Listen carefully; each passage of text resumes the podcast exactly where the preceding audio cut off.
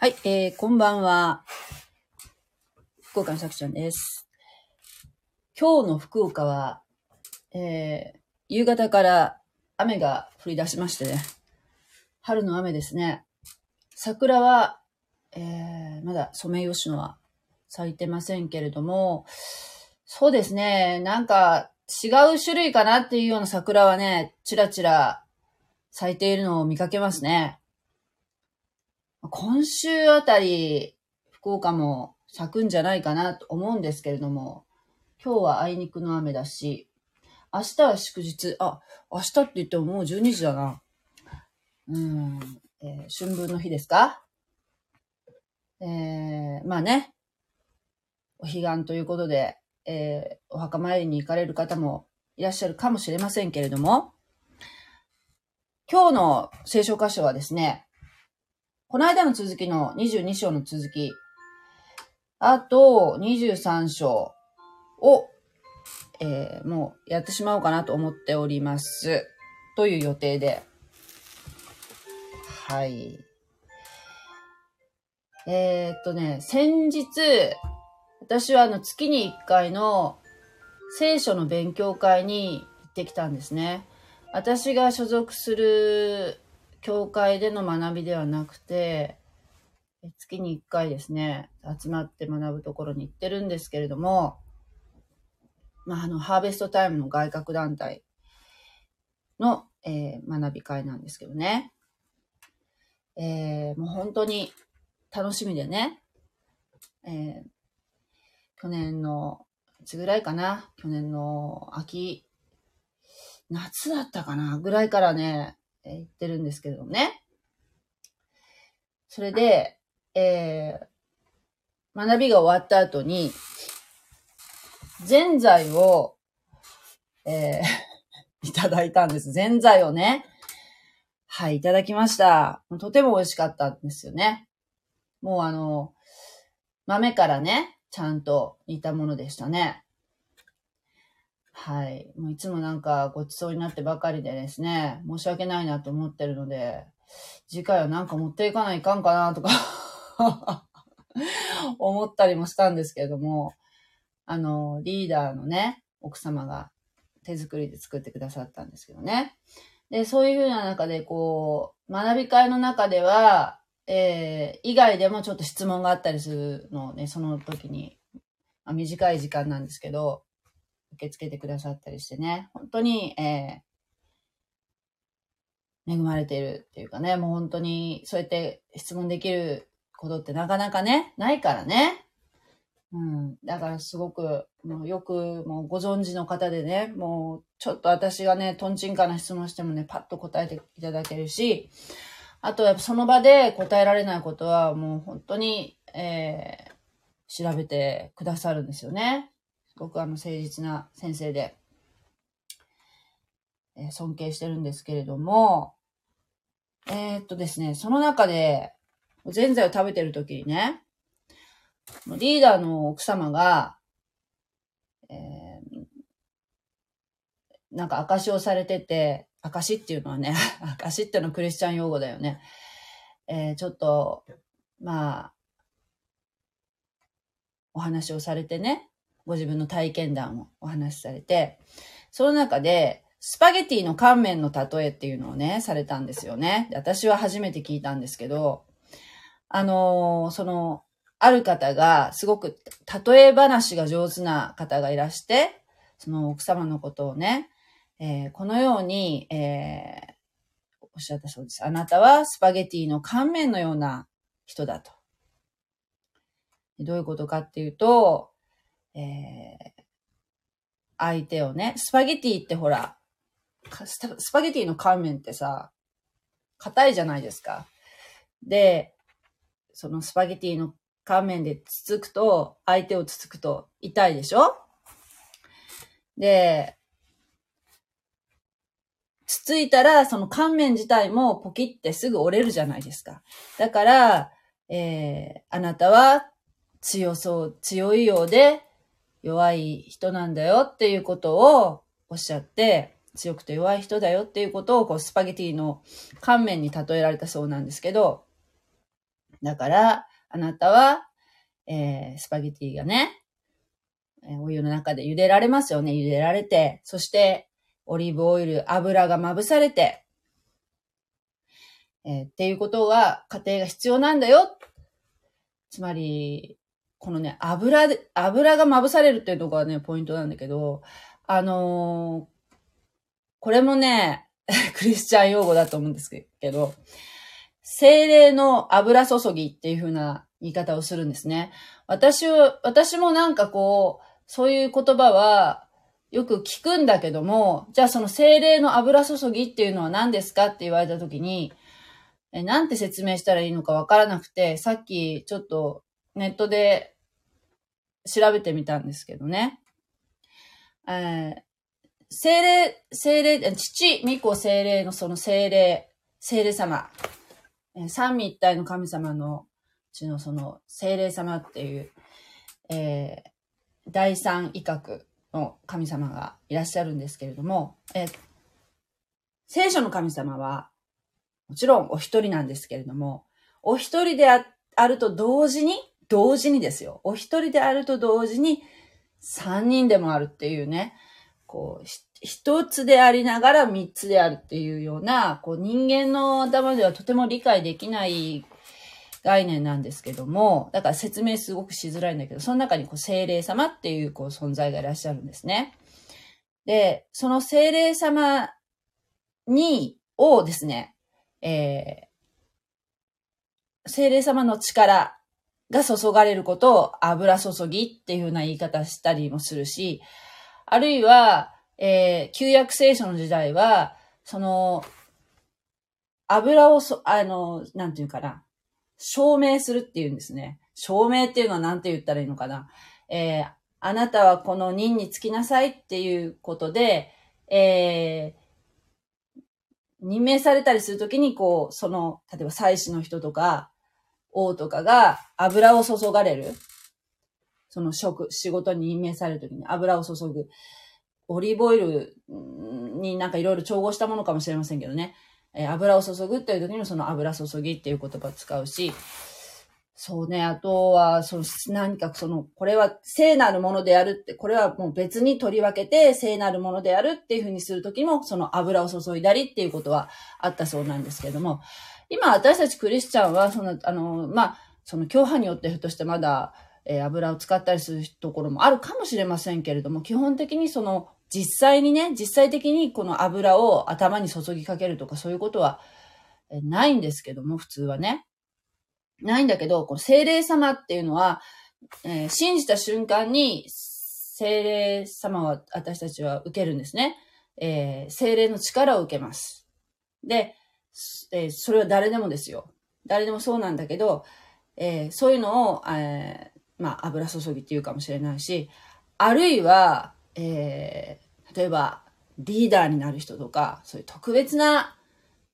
飯、神様の、えー招き、特別な、こう、あなたはこの仕事しなさいっていうふうに、例えばパウロとかね、えーそういった、まあ、パウロに限らずですよ。そういうふうな、こう、特別な神様のお仕事をする人に対して、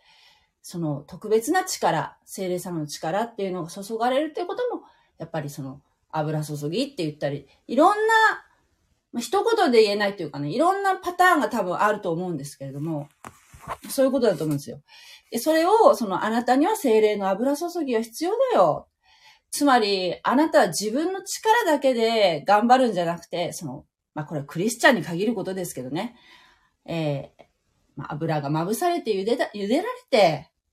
ね、丸まっていなさいって言われた時は丸まって、伸びていなさいっていう時は伸び、伸びて、そうやってこう柔軟に、その神様のお仕事をする。ということが、えー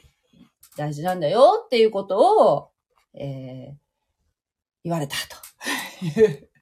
お話を伺ってね、まあ、これはどっかで話したいなと思って、どっかで話したいなと思うんだけど、なかなかそういうのを話す機会がないからさ、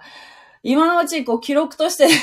ここでも話しとこうと。そしたらほら、あの話なんだっけなと思った時にこう、過去のこう探して、いや、探せるかなと思ってね、ちょっととりあえず、えー音声として残しておこうと思って今言ってるんですけどね。もうね、そういうこう、いろいろね、面白いっていうか興味深い話をね、聞くこともできるしね。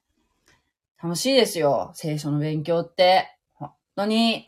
本当に楽しいな。まそういうね、スパゲティの乾麺の例えをね、えー、聞きまして、そのスパゲティをね、今日食べたいなって思ってね。そして、そう、あのね、私ものすごくあのめんどくさがりなので、スパゲティのあの麺を茹でるっていうのがね、あの過程がめんどくさいんですよ。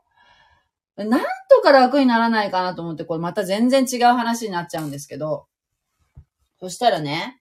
スパゲティの麺をね、1キロ、1キロまとめて鍋で、まあ1キロじゃなくてもいいけど、まとめてたくさんね、大量に鍋で茹でて、で、それをビニールに小分けして冷凍したらいいっていうなんかことをやってる、えー、動画があったんですね、YouTube で。あ、なるほどね、と思って、えー、思ったんですけど、えー、そうしてね、えー、まあその、茹でるか、茹でる中で、その、お湯の中にね、あの、オリーブオイルとか、そういうサラダ油をこう、入れておくと麺がひっつきませんよ、と。いう話だったんですけどね。で私もその油をこう入れながらお湯の中に、さっきのその、精霊の油注ぎをの話を思い出したんですよ。ああ、そう、そうだったなと思ってね。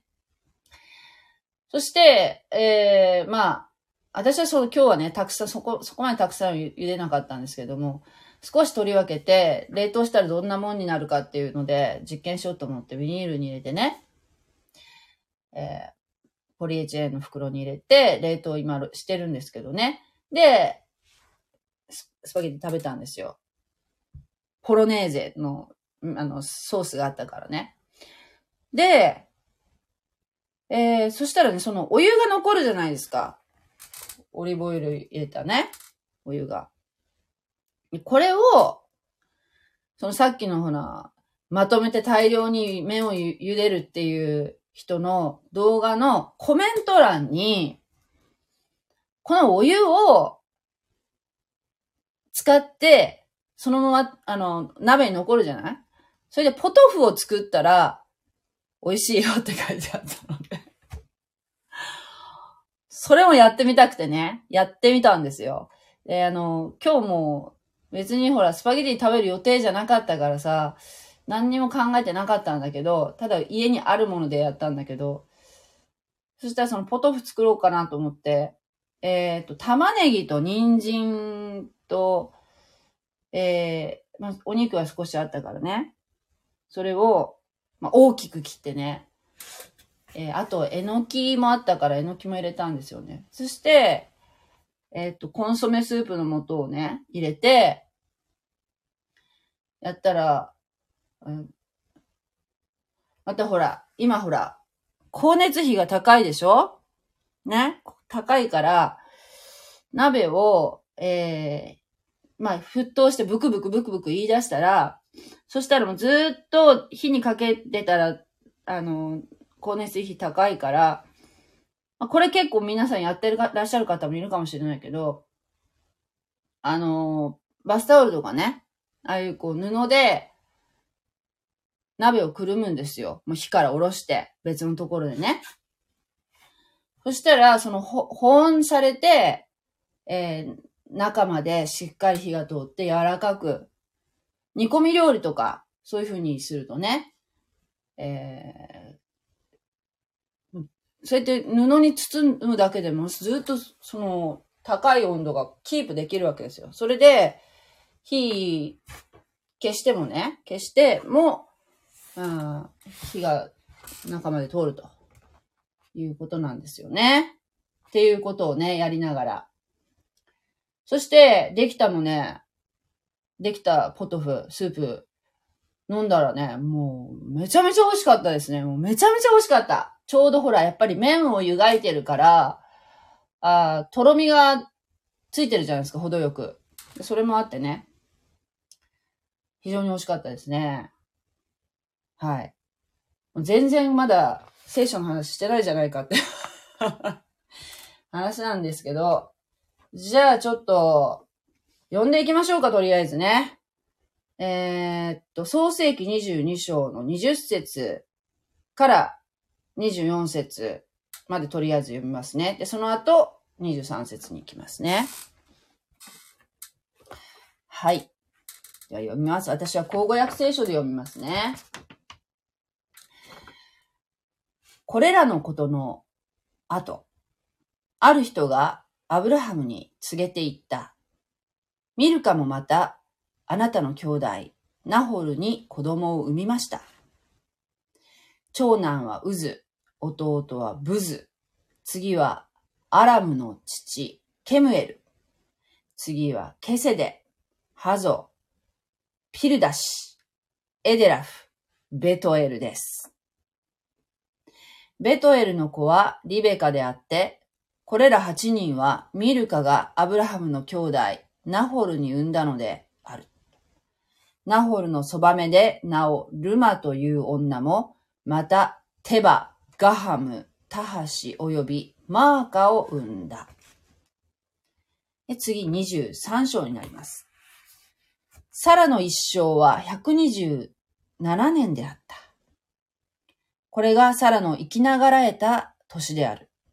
サラはカナンの地のキリアテ・アルバ、すなわちヘブロンで死んだ。アブラハムは中に入ってサラのために悲しみ泣いた。アブラハムは死人のそばから立って、ヘテの人々に言った。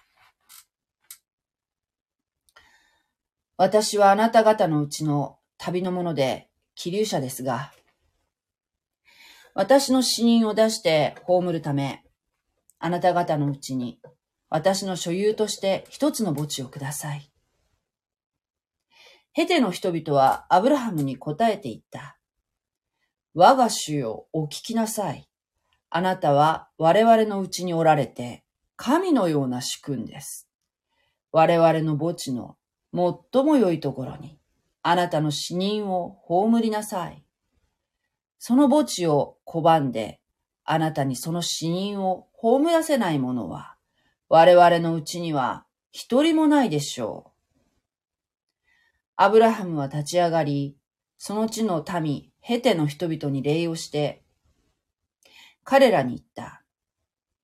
もし、私の死人を葬るのに同意されるのなら、同意されるなら、私の願いを入れて、私のためにゾハルの子エフロンに頼み。彼が持っている畑の端のマクペラのホラー穴を十分な対価で私に与え、あなた方のうちに墓地を持たせてください。時にエフロンはヘテの人々のうちに座っていた。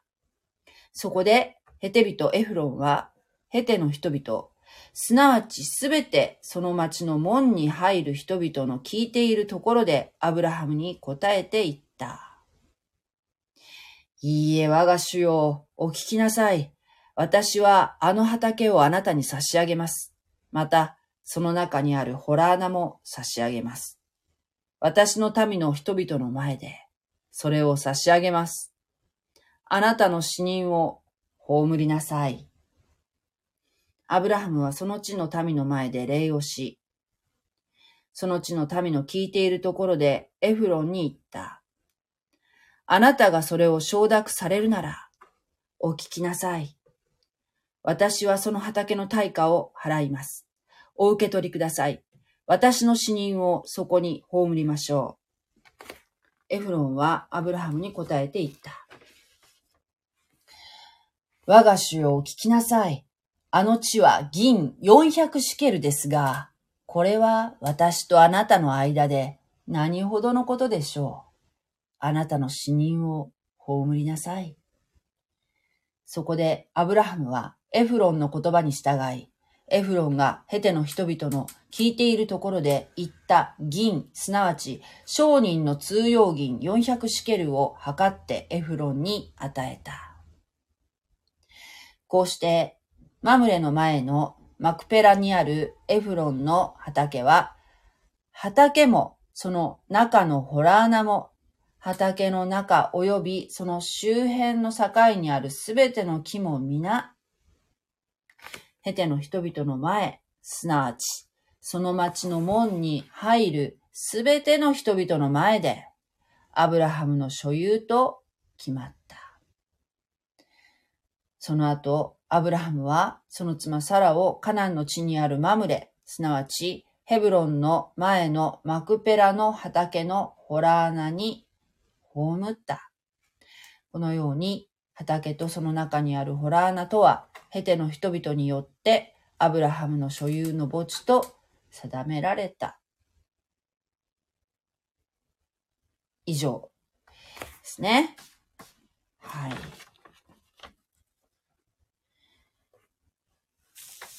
という感じなんですけども、まず、22章の20節。これらのことの後っていうところなんですけれども、これは22章の、えー、ところにあった遺作封建の話ですね。前回ありましたけども、もうちょっとだいぶ経ちましたけど、えー、アブラハムが信仰の総仕上げとして神様に試みられて、まあ、つまりテストを受けたわけですね。本当に神様に心から従っているかどうかって。まあ、もう、まあ、アブラハムは信仰の父と呼ばれてますよね。神の友とかね。えー、そのぐらいの信仰の持ち主だったので、やはり、えー、テストも半端ないテストでしたよね。自分の子供を神様に捧げなさいって捧げなさいって普通にあの、なんていうの、あ、この子を捧げますとか、そういう話じゃなくて、全焼の生贄として、つまりもう、もうあの、焼き尽くす捧げ物として、つまり、命を、もう、命そのものをもう、殺して、そして捧げる。まあ、動物の生贄っていうのは今までずっとありましたけど、子供って言われたわけですよね。でもしかも、このイサクっていうのは、アブラハムにとってね、約束の子ですよ、約束の子。アブラハムの契約を正当に継承していく大事な息子で、しかももう、もうずっと子供がサラとの間にできなかったわけですよね。やっと授かったアブラハム100歳の時に、サラ90歳の時に授かった子じゃないですか。これを捧げろって言った時に、もう、これはどういうことなんだろうっていうね、葛藤が、アブラハムの中であったかもしれませんけども、でも、アブラハムはすぐ決意して、えー、行動に移しましたよね。で、住んでのところで、えー、神様のちょっと待ったが入って、えー、そこでもう本気でね、本気でその取り組んでたわけですよ。もうお芝居とかじゃなくてアブラハムはね。それは仮に、えー、イサクを殺して命を奪ったとしても、本当の意味でね、神様に全焼の生贄に捧げることになっても、必ず神様は、イサクを、また、復活させて戻してくださるっていう、この復活の信仰がアブラハムにあったということが、えー、言えると思います。はい。えー、そして、だから実際的にはね、殺さなかったけども、ただこの、えー、イサクを捧げるっていうことは、え実は、後の新約聖書でイエス・キリストが私たちの、私のね、えー、あなたの、私の罪の身代わりとなって、神の刑罰を、えー、その身に引き受けてくださり、十字架の上で死に、そして墓に葬られて3日目に蘇られた。はい、もうすぐね、イエス様の、あの、イエス様のね、十字架と復活の時期が、え近づいてきましたけどね、4月の、何日だっけ ?4 月にね、イースターって、イースターってあるじゃないですか。あれは復活祭のことなんですね。イエス様が復活したのを記念する時で、あの、えー、記念、記念する日なんですけれども、えー、その、ひな形？ひな形と言えるところだと思います。えー、イエス様は神様の一人子ですよね。そして、アブラハムの息子イサクも、アブラハムの約束の息子でした。えー、息子を捧げたわけですね。えー、神様が、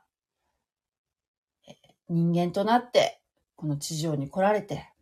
それを受肉って言うんですけども、そして、えー、私たちのね、えー、罪を、罪の、要するに、対価を支払ってくださった。テテレスタイと言いますけども、あの、支払いを完了してくれたんですね。私たちの、えー、私たちを買い戻してくださった。何から買い戻したか。サタンから買い戻してくれた。私たちの罪は、もう、イエス様によって、す、え、べ、て支払いはもう完了してるんですね。ただし、ただし、これは、これはですよ。もう完了してるんだけど、ただその恩恵に預かるためには、イエス・キリストのそのさっきの私が今言った福音、イエス・キリストが私の罪の身代わりになって死んでくださり、墓に葬られ、ね。墓に葬られて3日目に蘇って今も生きておられるというこの、この福音の3要素って言うんですけど、これを自分のこととして信じ、そしてイエス・キリストは私の主であると信じて受け入れた人に限るんですよね。もちろん神様はすべての人たちが救われることを望んでらっしゃいますけれども、残念ながら、この福音をすべての人が信じるわけではないんですね。だから、この、このことを信じた人、神様に従う人、神様に従おうと決心した人は、神と和解し、そして永遠の命をいただくことができるんですね。はい。そういう世界観なんです。キリスト教。ね。ああ、だいぶ話が これらのことで止まってましたけど。はい。というね、イサク封建というね、えー、事件というかまあ、大変なことがありました。アブラハムはね。アブラハムにとっても、イサクにとっても、非常に、もうずっしりと来る、もう本当に、えー、燃え尽きるような 出来事でしたね。そんなことがあった後にですね、ぐったりしてたと思いますけど、ぐったりしてるところにあるニュースが飛び込んできました。ある人がアブラハムに連れて行ったって書いてありますから、まあ、ある人は誰かわかりませんけど、こう、まあね、な、どんなニュースかっていうと、アブラハムと別れた親戚、アブラハムの兄弟のその後が、えもうきっとね、もう長いこと、長い年月会ってなかったんでしょうね。アブラハムはもともとあのメソポタミア地方の、えー、カルデアのウルというところに住んでいましたが、そこをお父さんと、えー、兄弟と一緒にね、まあお父さんか、じゃあカナンへ行こうというところで、えー、旅に出たんですね。一族、一族老頭で。そしたらね、で、ハランっていうところに到着するわけですよ。途中でね。カナンの地にと、えー、に、の手前のハランっていうところ。で、多分確かそうだったと思うんだけど、ハランっていうところは、えー、お父さんえーアブラハムのお父さんであるテラっていう方の、えー故郷ではないかと思うんですけども、だったと思います。えーで、ここでもうね、テラはね、もう俺ここでいいっていうことで、ここにもう定住しちゃうんですね。で、そこでこのハランっていうところで、えーアブラハムは神様の、えー呼びかけに会うんですね。そして、えー父と、親族と父からね、離れて、えー私の死滅地に行きなさいレフレハー行きなさいあなたのためになるから行きなさいっていう啓示を受けて、それでアブラハムは、えーまあ、た、おそらくですけど、まあ、そこは書いてないけど、おそらく、えーその、えーお父さんであるそのテラが亡くなったのを見届けて、出発したんだと思うんですけどね、奥さんのやる、えーサライと一緒にアブラムという、まだアブラムって名前ですよね。で、出発した。それが75歳の時でしたけれども、どこに行くかもわからんけども、まあ、神様の示す地に、それ信じたんですね。アブラハムは神様に、神様がこう祝福してくださる、神様は間違いないっていうことをこう信じてね、出発しました。ちなみにあの、テラというお父さんは、月神礼拝、月神礼拝っていうか、なんていうか、偶像す、偶像、偶像を拝むようなね、人でした。えー月の神を拝むっていうの方でしたね。はい。そういうこう、偶像、偶像を拝む人の子供でしたけども、アブラハムはそこから離れて、そういう習慣から離れて、旅立ったんですね。そこの中、そのメンバーの中には、老いのロロトもいました。ロトっていうのは、えー、アブラハムには兄弟がいましたけど、ハランとナホルとアブラムってこの三人兄弟、三人いたんだけれども、えー、えっとね、ハランっていう人は、えー、カルデアのウルで亡くなってたのかな、先にね。で、そのハランっていう人の兄弟の子供がロトとミルカだったわけですよ。ロト甥っ子じゃないですか。あの、この間出てきましたよね。あの、ソドムとゴモラで、えーなんとか生き延びた、あの、ロト。と、ミルカのお父さんがハランね。で、そのもう一人の兄弟ナホルって言うんですけど、このナホルの、ナホルの、こう、消息が分かったわけですよ、そのニュースで。で、ナホルは、えー、そのハランの娘と結婚してるんですよ。つまり、メイと結婚してるんですね。アブラハムは腹違いの妹であるサライと結婚してましたけども、まあ、この頃はね、まだね、えーこういうね、えー近い親族と結婚するっていうのは、えー合法だったわけですよ。合法だったのね、まだね。後に、えー立法によって、えーなんていうの？モーセの立法、モーセが神様からいただいた立法の中で、もきちっとその明文化されて、えーこういうこう近い近親者との結婚っていうのはね、禁じられるわけですけれども、まああの、そういうふうに、どういうの、まあね、古代だから、まあそんなにね、人間の数もいなかっただろうし、まだこういう、なんていうかな、今の時代みたいにね、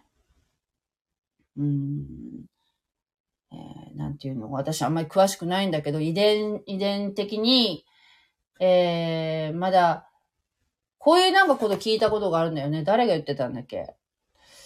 えっとね、こういう遺伝、遺伝情報がこう、ずっとこう、なんていうの？伝わっていくっていうのっていうのは、あの、コピー、コピーとね、コピー機でコピーするじゃないですか、私たち。あれ、あれと、そのなんか、で例えると、最初の頃は、最初の方は、コピーしたものでまたコピーして、コピーしたものでコピーしてっていくと、最初の方は割とこうクリアに綺麗にコピーできるんだけど、だんだんちょっとなんかこう、えー、それを繰り返していると、原本のものからちょっとずれてきたりとかしていく、いきますよね。そういう、それと、まあなんかまあ、それを例えるのが適切かどうかわかりませんけど、そのように、こう、どんどん、えー、回数を重ねていく。つまり年代が、えー、下っていけばいくほど、えー、コピーっていうのはだんだんその、なんて、エラーが起きやすくなっていく。でも今度このアブラハムの時代っていうのはまだこう、なんていうかな、人類が、まあ、聖書的に言えばですよ、人類が、えー、作られてから、そんなに、それこそもうアダムとエバとかも二人だけだったところからこう増え広がっていったわけですからね、人間というのは。だから、えー、その時は、その頃はまだそんなにエラーっていうのは起こりにくかった。だけどこう、時代が下っていくにつれて、そうやって近い者同士での近親婚っていうのは、えー、エラーが起きて、例えばそのちょっと、遺伝的に問題のあることが出てくるというふうななんか話を聞いたことがあります。ちょっと私はね、あの、専門家じゃないからあんまりいらんこと言わん方がいいかもしれませんけど、そういうもんなんだそうです。だから、まあこの頃は、ありだったかもしれませんね。まあ、さすがにこの、その前のほら、あの、ロトが娘とっていうのは、あれはちょっとちょっと、もう、グロテスクだし、ちょっと、あああれはもう、まあ、この時代でもあってはならんやことだったと思うんですけども、例えば、メイとかね、えー、いうのは、ありだったのかもしれませんね。だまあ、でも、アブラハムとサラって、まあ、いくら腹違いっつってもね、お父さんが一緒だからね、これはちょっと私も、どうなんだというふうに思いますけど、これはでも完全に、えー、モーサの立法ではダメっていうことになってますけどね。まだ合法だったと。そして、えー、ミルカっていうのと、えー、ナホルというこの、おじとメイの関係のこの夫婦が子供を産んだんだよと。で、なんと、この二人の間に8人子供が生まれたんだよ、と。で、最後のベトエルっていうのが出てきますよね。で、このベトエルっていうその8人の子のうちのベトエルっていう子はリベカであってっていうふうにわざわざこう記載されてるんですよ。このリベカさんっていう人が後で出てくるんですけれども、えー、このベトエルの子リベカはリベカであって、これら8人はミルカがアブラハムの兄弟ナホルに産んだのであるで、しかもですよ、このナホルさんは、えー、めかけさんがいたんですね。そばめがいたんですね。で、このルマっていう女性は、また、このルマとナホルの間に、えー、4人、そばめに4人の子が、テバ、ガハム、ターシ、マーカと4人いましたということが書かれてますね。だからこのナホルさんは合計で12人の子供がいましたと。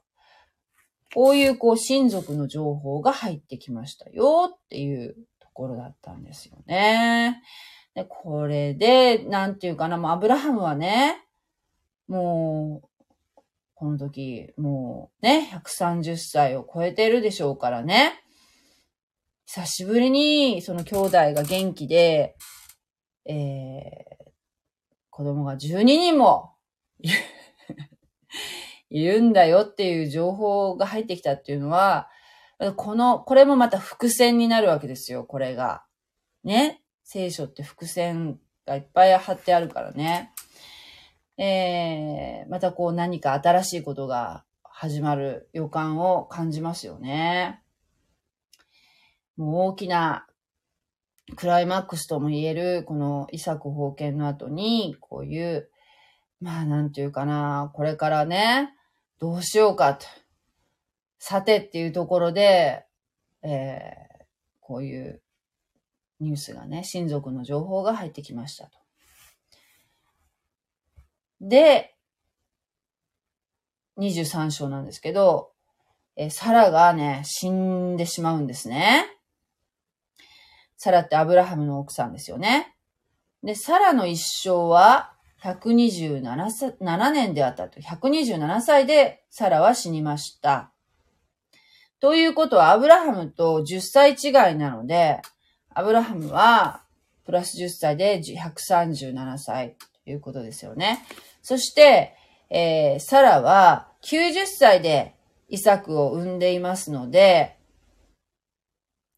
イサクは、えー、37歳と。ね、アブラハムが100歳の時ですからね、37歳であるという状況ですね。長生きですよね。まあ今、今の私たちからしてもね。だけど、まあ、この当時、これが、まあ、長寿だなというふうにまあ思うんだけど、古代の人たちっていうのは割とこう、まあ、ノアのね、ノアの子供あたりぐらいまではもう本当に長生きだったので、えー、おそらくその、そうね、聖書ってこう、出てくる登場人物の年齢とかこう、記載されてる、きちっと記載されてるじゃないですか。あの、アブラ、アブラ、アブラハムもそうだけど、あの、アダムとエヴァ、あ、アダムの年齢ね。アダムの年齢、系図にちゃんと年齢が記載されてる見たらもうびっくりするぐらいみんなね、長生きなんですけど、もともと神様は人間をしが死ぬものとしてはね、お作りになってないんだけど、だけどアダムの罪によってね、罪が入って、この世界に罪が入って、死が、死というものがね、えー、存在するようになったんですよね。だから、そうは言っても、そうは言ってもこう、長生きがずっと続いてたんだけど、ノアの、あの、洪水がありましたよね。ノアの箱舟の大洪水がありましたね。世界的な。あれで、もうだいぶこう、えー、地球の環境が激変した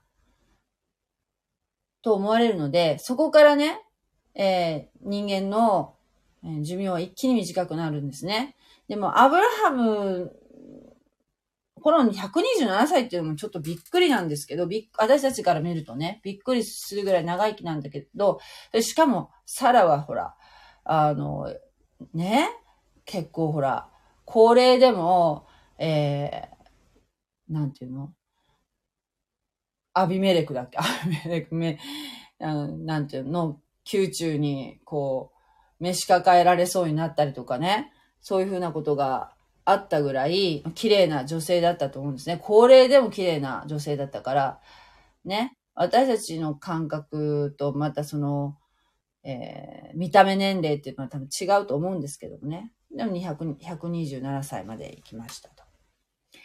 で、サラはカナンの地のキリアテアルバ、キリアテアルバ、すなわちヘブロンで死んだって書いてありますよね。キリアテアルバっていうのはなんか4人の村っていう意味らしいんですけれども、アブラハムはじゃあどこに住んでたかっていうと、えっ、ー、と、ヘブロンじゃなかったよね。アブラハムはさ、ここじゃなくて、えー、っと、ベールシバに住んでましたよね。井戸をね、井戸、井戸をちゃんと確保して、そこで提示するということで。なのに、この時点では、えー、サラはヘブロンで死んでいる。どういうことなんだろうと思いますよね。で、で、なんかね、ベールシェバとヘブロンっていうのは、40キロぐらい離れてるらしいんですよ。40キロって結構な距離じゃないですか。別居理由は書いてません。書いてないで、どの時点かわからないけど、分かれてるんですよね。これなんでかなと思って、ちょっとネットでちゃちゃってまたネットで見るっていうところがあれなんだけど、聖書には書いてないからね。まあいろんなこと言ってる人がいましたけど、わかりません。ね、その、まあ、アブラハムがね、確かに信仰深くて、信仰の父だし、そして、神の友でもあるけれども、だけど、ほら、ちょっと問題のあることもしたじゃないですか。ねえ、まあ、あのね、サラ、サラを妹だと言わせたりね。言ったりね。でも、ということもあったし、そして、イサクも神様のご命令とはいえね、まあ多分さらには言わないでさっと出たんだと思うんだけど、誰にも言わないで出たんだと思うんだけども、そのサラがイサクを捧げようとしたってことは多分後に知っただろうからね、それもなんか、どういうふうに感じたかなっていうふうなことも考えながら、じゃないかっていう人もいた。なんかもう本当にいろいろ考えて、もうちょっと離れて暮らそうっていうふうになったのかもしれないっていう人もいるし、まあ、高齢だから、なんかこう、療養とか、そういうふうなこともあったのかもしれないし、わからないですね。わからないとしか言えませんけど、わからないなら言うなっていう話なんだけど。でもね、アブラハムは非常に悲しみ泣きました。そしてサラは、その亡くなった年のことを書いてありますけれども、聖書で死んだ時の年齢が書かれている女性っていうのは、年齢まで書かれている女性っていうのはね、サラだけだそうです。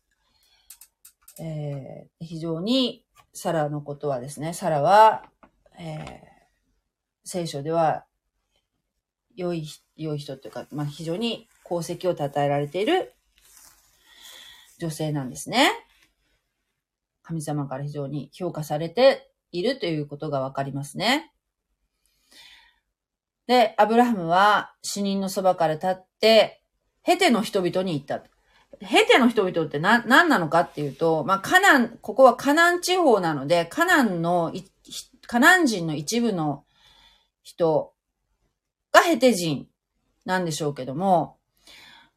なんかね、後のヒッタイト人の一部でもあるとか、ふうになんか書いてありました、何か。えー、まあ、この地方の、まあ、土着の人の一一部だ、なんでしょうね。なんかここのアブラハムが今、この、いるこのヘブロンっていうのは、この、このヘテ人が住んでいたんでしょう。で、アブラハムは、私は、えー、あなた方のうちの旅のもので気流者ですが、私の死人を、まあ、サラをね、葬るために、妻を葬るために、墓墓地のね、墓地をくださいと頼むんですね。アブラハムは神様に、えー、お前に相続させる。お前に土地を与えるよと土地の約束をされましたね。そしてカナンの地をいただいたわけですけれども、それは、えー、霊的、まだね、えー、なんていうかな。うーん、難しい。なんと言ったらいいか難しいんだけど、あの、つまり、こうですよ。あの、この土地の所有っていうのを、もう約束されてるんだけど、だけど、それは神様との間のことで、まだね、現実に、現実的な状態で、この土地を所有してるわけじゃないんだよね。アブラハムは別にこう侵略していって、この土地を奪ったわけじゃないんだよ。この時点では。で、それは、本当はその約束されてる土地っていうのも非常に広い、広大な土地なんだけど、だって、東はユーフラテス、ユーフラテスまで、だよ。で、西はエジプトの川。要するにその、まあ、これ諸説あるけど、エジプトの川、ナイル川の一番、ナイル川っていっぱい支流があるから、一番そのナイル川の一番東側の支流から、東はユーフラテス川の岸まで、全部、君のものだよ。あげるよって神様に言われたんだけど、それは神様との約束であって、で、アブラハムはその約束を信じたんだけど、だけど現実問題、アブラハムはまだベールシェバのあの井戸しかまだ持ってないんだよね。で、自分のことを旅のものですと。気流者ですって言ってるんですよ。本当はアブラハムの土地なんだよ。霊的にはね。だけど、まだ現実には所有してない。いや、神様が言ったから、これは俺のもんだよって言ったら、ちょっと頭おかしい人みたいな感じじゃない？でも、アブラハムはそこはね、そこはちゃんとへり下って、ちゃんとくださいっていうふうに願い出てるんですね。この土地の土着の人にね。まだ、墓すら持ってないんだよね。で、しかもほら、アブラハムって遊牧民だから、まあ、ある一箇所に住むような生活をずっとしてきてなかったよね。で、このベールシェバっていうその井戸を所有したことによって、そこに、えー、もうここに住もうと、腹を決めたわけですけれども、あの、あそこにね。で、えー、ヘテの人々はアブラハムに答えました。ね。そしたらね、我が主を聞きなさいって感じで、えー、えー、なんていうの？我々の墓地の最もいいところに、あなたの死因を葬りなさいっていう、こう、すごい、こう、なんていうかな、寛容さを見せるわけですよ。私は、そんな、あなたにもう、死人を葬らせないとか絶対言いませんよ。どうぞ葬りなさいって言うわけですよ。ヘテの人はね。そしたら、さら、そしたらまたね、アブラハム立ち上がって、頭を下げて、頭を下げたかどうかわかんない。礼をして、ま頭を下げたんだろうね。礼をして、礼を尽くして、そして彼らに言いました。えー、死人を葬るのに同意されたなら、私の願いを入れて、私のためにゾハルの子、エフロンに頼んで、ゾハルの子エフロンという人をこう指名するんですね。そして彼が持っている畑の端っこのマクペラのホラー穴っていうところに、えー、墓地を持たせてくださいと。畑の端、えー、ゾハルの子エフロンの所有する畑の端っこにあるマクペラのホラー穴を、えー、お金払いますから、それで売ってくださいと頼むわけですね。そしてそのエフロンさんっていう人は、このヘテ、ヘテの人々の中にいたんですね。そして、えー、エフロンは、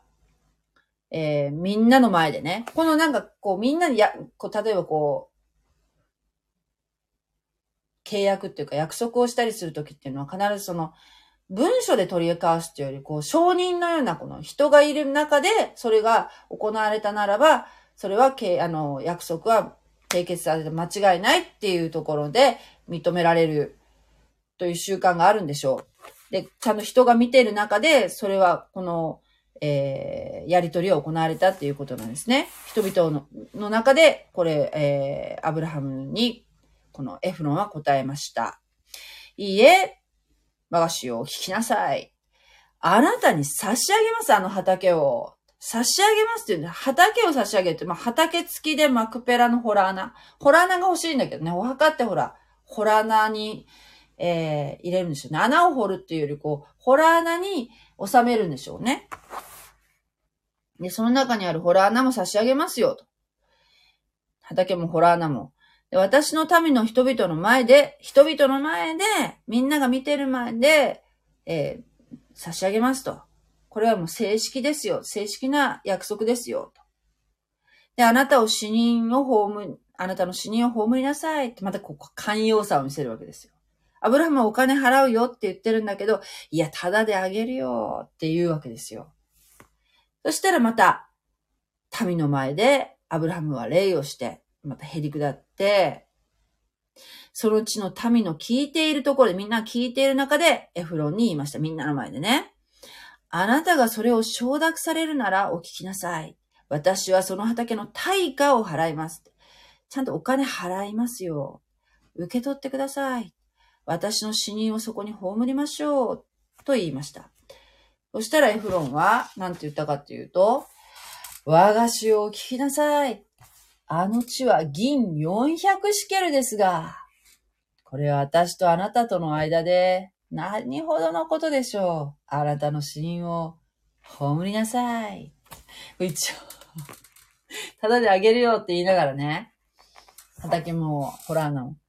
こう、銀400シケルっていうこう値段を出すわけ、提示したわけですね。エフロンは。はい。で、この400シケル、銀400シケルってじゃあその時の、この、この頃の、えー、まあ、相場として、どの程度のものなのかっていうと、ね、中川先生が、ハベストタイムの中川先生がおっしゃるには、その当時のね、資料とか、こう残、残ってるのをこう調べると、と 時価の10倍 ?10 倍の値段をふっかけてるらしいです。この銀400シケルっていうのはね。というのは、このね、中近東では、まず、こう、今もそうらしいんですけど、まず、例えばほら、ああいうとこで絨毯買ったりするときもそうらしいんだけど、まずね、すっごい高い値段をふっかけるんだって。そっから値段交渉がじゆっくり始まって、こう、なんていうかな。いや、このぐらい。いや、もっと負けろ。いや、じゃあこのぐらいはどうか。みたいな感じで、こう、お互いに値段を交渉して、そして折り合いがついたところで、よし、じゃあ、買った、売ったっていうのが成立するらしいんですよ。売買が成立するらしいんですけど、それにしても10倍の、普通のその相場の10倍の値段をこうエフロンはぶっかけたらしいんですよね。で、ここから普通は値、値下げ交渉が始まるんですが、アブラハムはどうしたかというと、えー、16節で、そこでアブラハムはエフロンの言葉に従い、エフロンがヘテの人々が聞いている、みんな聞いている中で、えー、言った銀、ね、エフロンが言った銀400シケルっていうのを、えー、当時のその商人の通用銀っていうのは、まあ、信用がおける、えー、貨幣というか、そのぎ、貨幣っていう、言っていいのかな。で、400、銀400シケルを測って、測ってエフロンに与えた。というんですね。だから、アブラハムは、通常行う値下げ交渉はしませんでした。えー、向こうが言ってきた値段、時間、えー、えー、と、相場の10倍の値段を受け入れたんですね。で、こうして、マムレの前のマクペラにあるエフロンの畑は、畑もその中のホラー穴も、畑の中及びその周囲の境にあるすべての木も皆、ヘテの人々の前、すなわちその町の門に入るすべての人々の前、前で、アブラハムの所有と決まりました。ええ結局そのアブラハムはね、えー、え、な、なにエフロンのその畑と、畑地とね、ホラー穴を、えー、買いましたということなんですね。はい。ねえ。まあ、交渉が成立しましたというところなんですけども、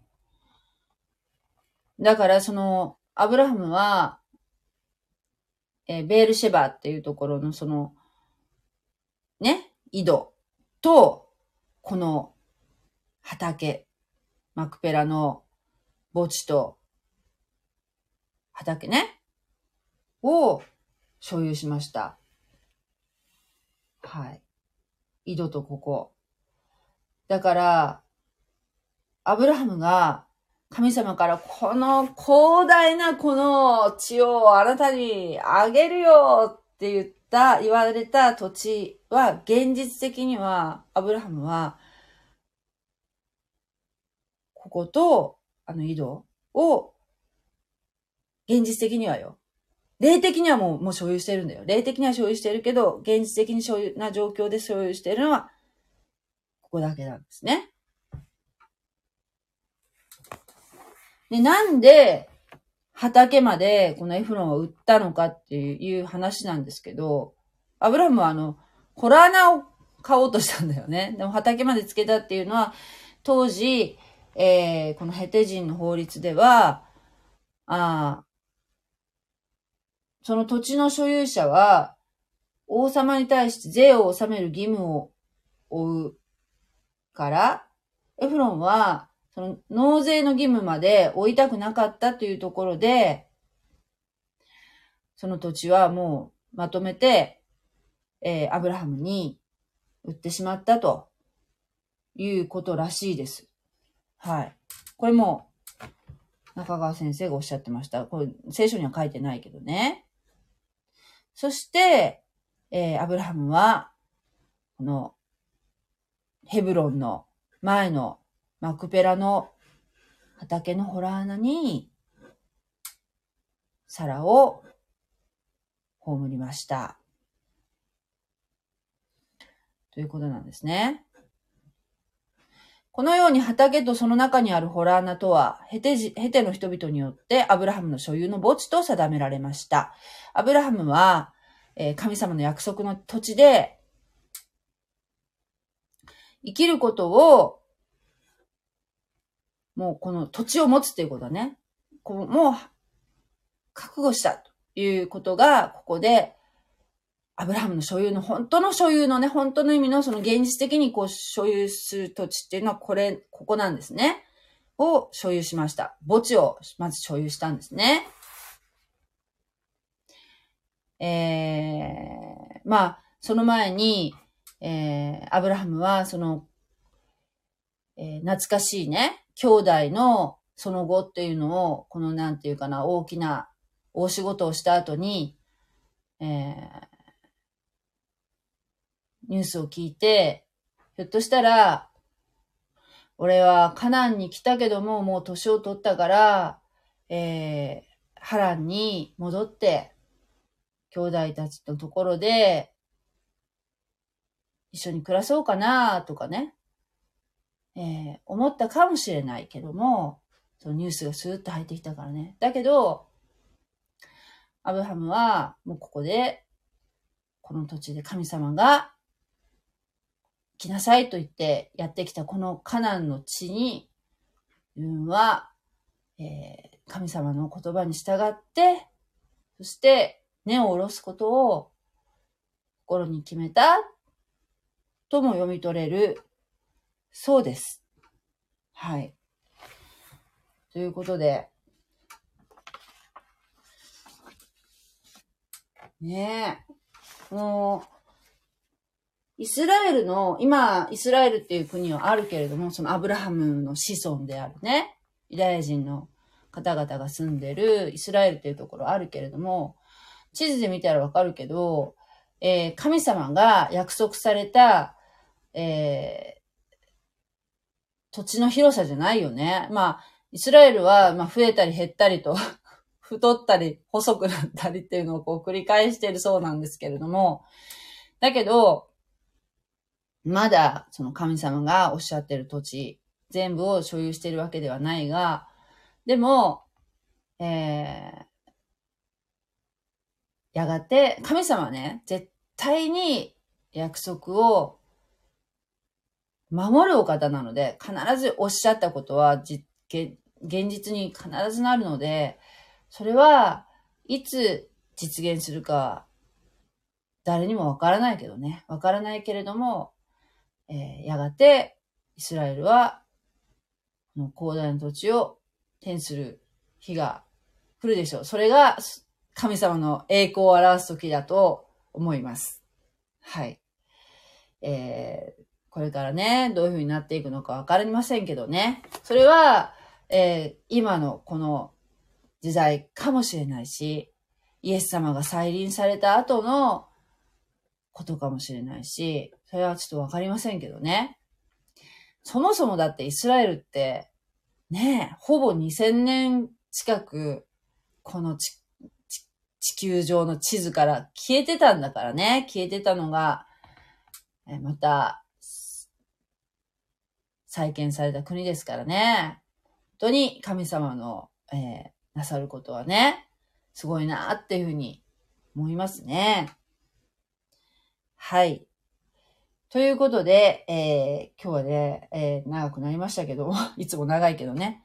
この辺で終わりたいと思います。で、なんかね、あのー、実は、え、もう、いろいろね、話したいことがまだいっぱいあるんだけど、ただ、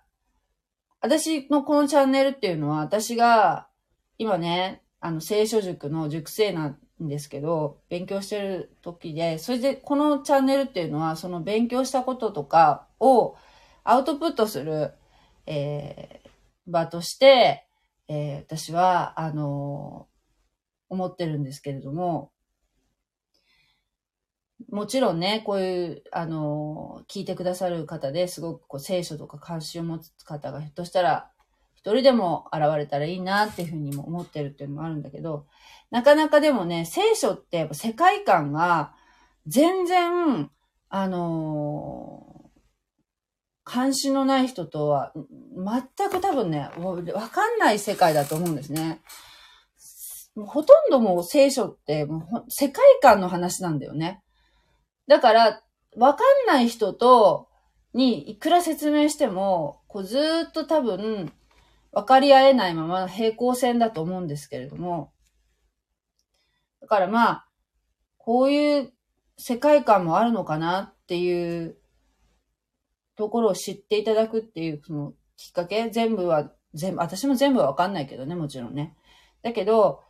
えー、その世界観の一端とかを、こう、興味持っていただけたらいいなっていうふうな思いもあるし、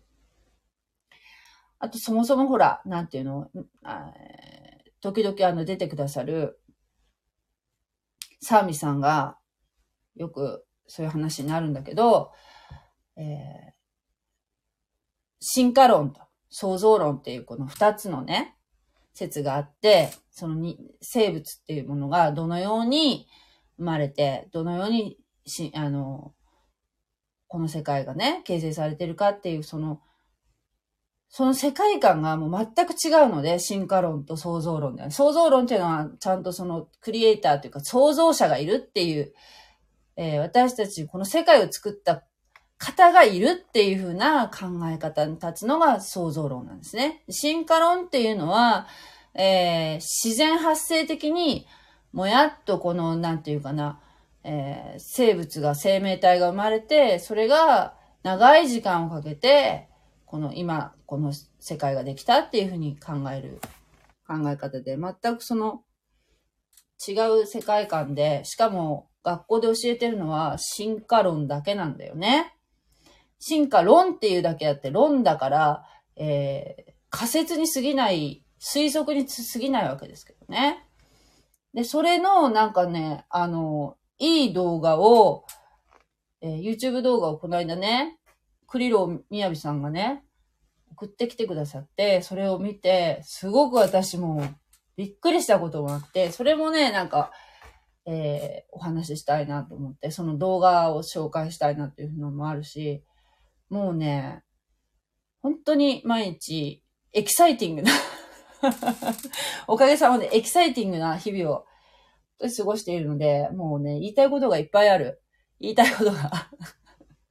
言いたいこといっぱいあるんだけどね。はい。えー、だからちょっとまたね、お話していきたいと思いますのでね。よろしくお願いしますね。はい。ということで、えー、あ、はい、あー、なんかたくさんの方が、スケロックさん、こんばんは。えー、KK さん、えー、サンビさんの夢を見ました。ああ、本当に、えー、想像論を信じてはいます。信じてはいます。信じてはって何？はっていうのが入ってるけど。はい。面白いよね。本当に。私たちね、私たちは本当にこう、世の中をどう見るかによって、全然ね、こうね、違ったものになるよ。本当に。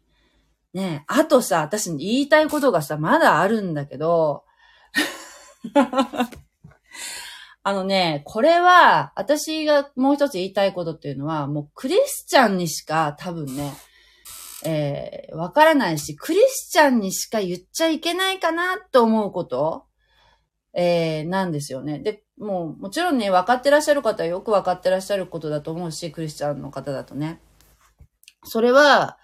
えっ、ー、と、信じた神様を、えー、イエス・キリストを自分の主として自分の中にお迎えして、もうその神様と和解しましたと。福音を信じました。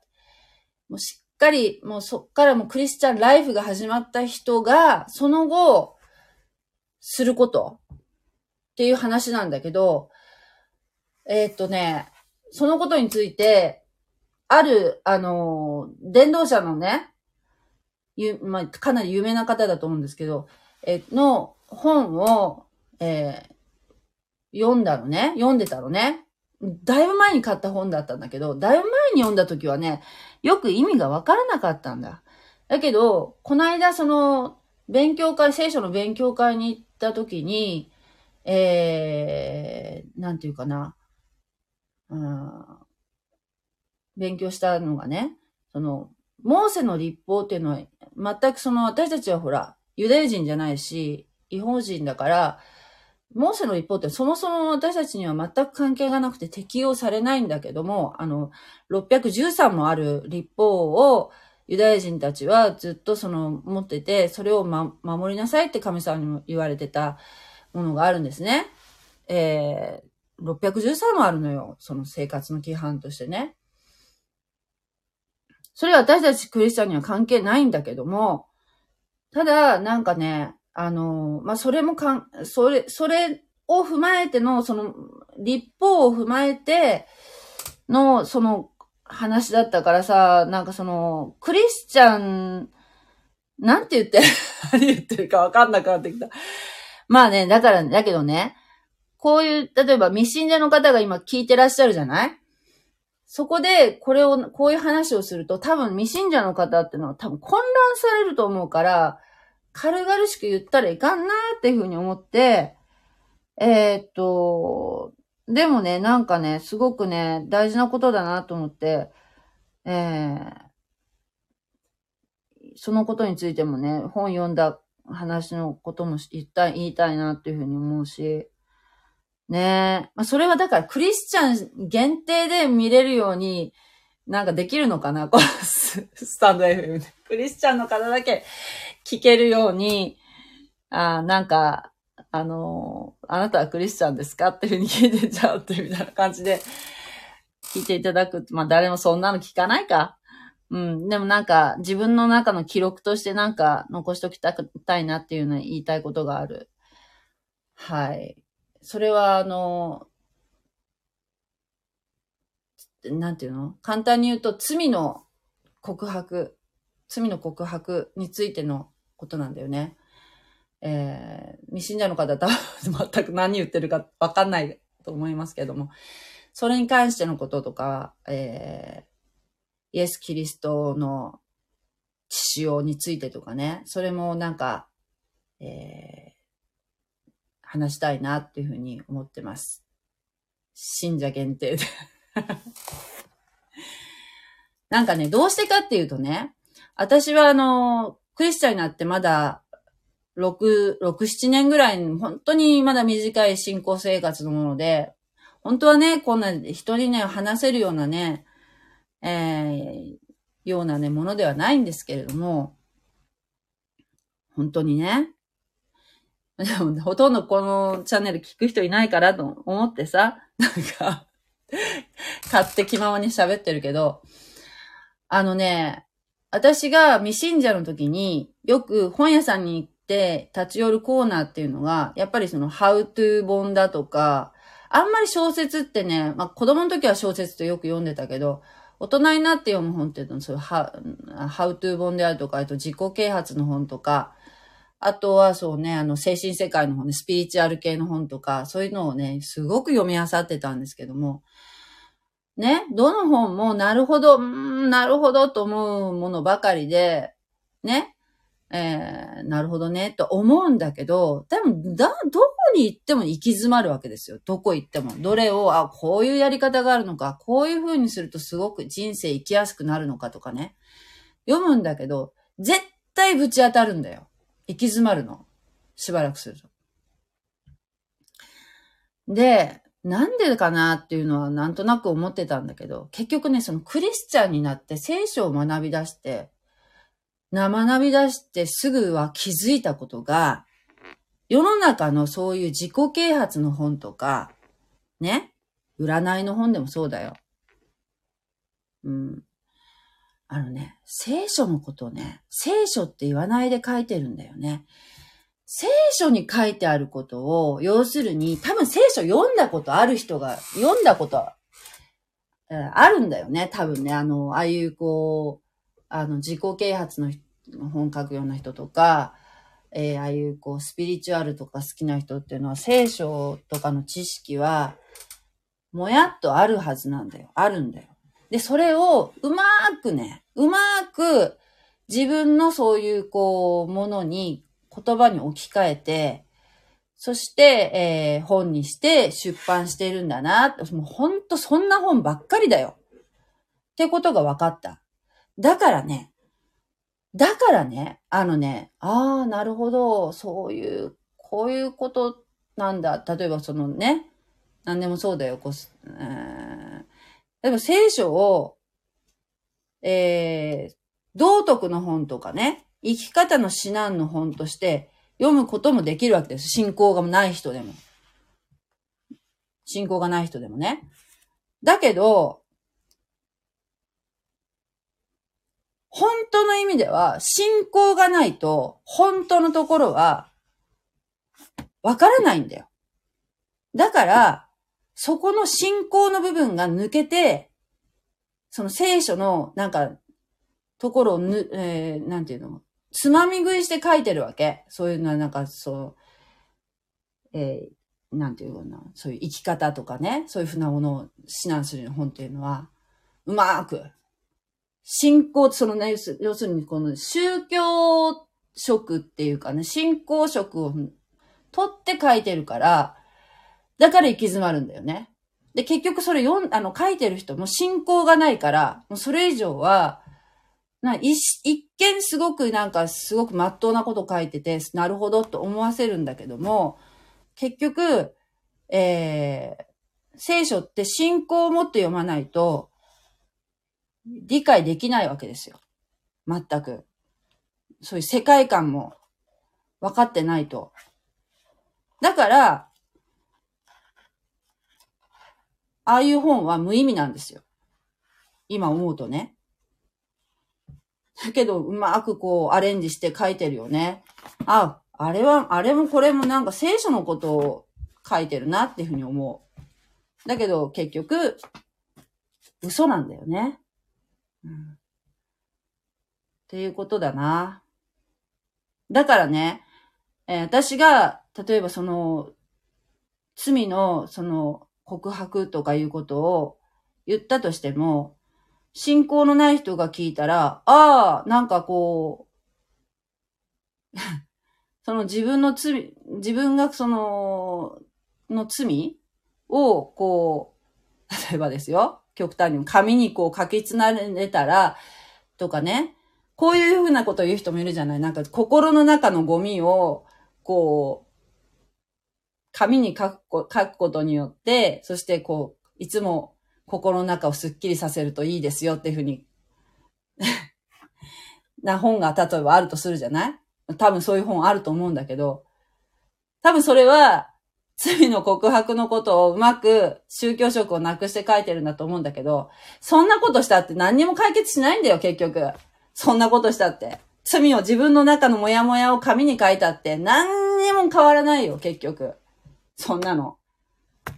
やっぱり、それは神様にしか、あなたを癒すことはできないっていうことは、本当に分かった。それはもう間違いなく。だから、あんまりうか、う、うかつにそういうことを言いたくないなと思う。なんかそういうふうな、信仰抜きにして、理解してほしくないなっていうふうに思うからね。だから本当に、一人でも多くの人がイエス様をまず受け入れるってことが大事なんだよね。自分の主としてね。福音の三要素を信じるっていうのは、イエス様を自分の主として、この方に従うって、アブラハムが神様に従うって言ったのと同じようにね、この人に私はついていくっていうふうに心を、腹を決めた人のことを言うんだよ。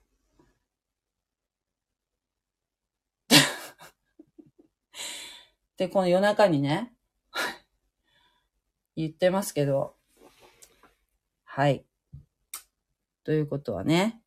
はい、えー、なんです。ということで、もう、明日も仕事なので、おやすみなさい !God bless you! じゃあまたね。本当に聞いてくださってありがとうございます。おやすみなさい。